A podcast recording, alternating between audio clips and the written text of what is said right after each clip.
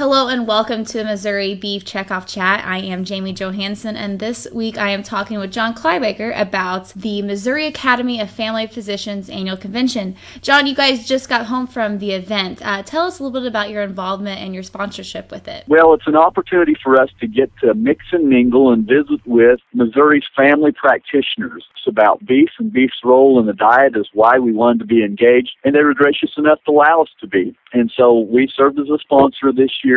Again, we had a booth presence and we actually sponsored their luncheon speaker on Friday of their convention, Dr. Michael Roussell from Penn State University, who was one of the key researchers doing the BOLD or beef and an optimal lean diet research. Tell us a little bit more about the luncheon and the speaker that you guys had. That's right. The Nutrition Seminar Program is a special project uh, hosted by the National Beef Checkoff that allows states like Missouri to be able to bring in uh, professional speakers, folks like Dr. Roussell from Penn State. We made use of that program, if you will. It kind of leverages the Missouri beef checkoff dollars uh, because we're utilizing the national program to bring Dr. Roussell in. And then, of course, uh, the highlight there was he was able to talk to all of these family practitioners about the research he had done regarding including beef in a lean diet. And that beef included every single day at both 4 ounces and 5.4 ounces, in addition to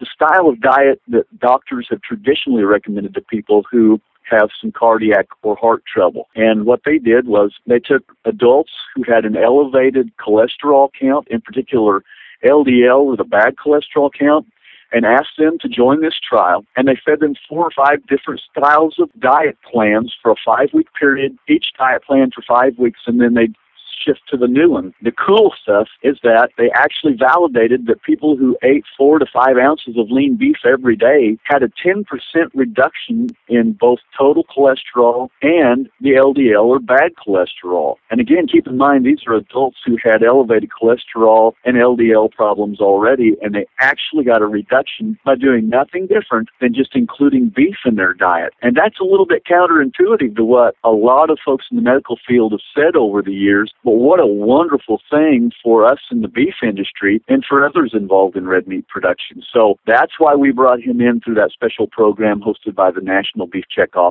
Tell us a little bit more about why these family physicians are important to you guys. You know, the number one reason, Jamie, is because as we've done a lot of consumer research, we know that uh, family physicians are usually the first line of defense against disease and other problems that folks are having with their own physical health.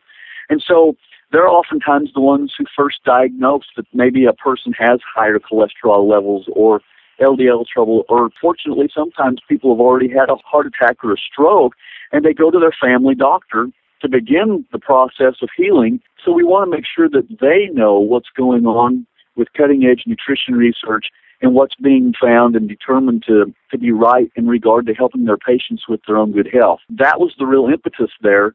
And along with the fact that it was found that beef in the diet helps to lower cholesterol. The other thing that everybody knows is beef is extremely high in protein. And the heart is the one muscle in our body that works 24 hours a day, seven days a week. We have to keep it strong, and the best way to do that is to feed them protein. I know you guys just got back from the event, but tell us a little bit about what you guys are going to do to kind of follow up with the physicians' responses, kind of gauge how they took the viewpoints and, and decide what they're going to do with the information they were given. Well, one of the really awesome things that the Missouri Academy of Family Physicians does for their sponsors is they provide us with a list of the attendees along with their contact information. We intend to follow up directly with the folks that attended. One thing we did was ask them to fill out a survey, which most of them did. They're going to get those to us, so we'll kind of get an idea of how they felt about our speaker, Dr. Roussell, how they felt about the topic that was brought up, and whether they learned anything new or might possibly change some of the advice that they intend to give their patients. And then we intend to follow up directly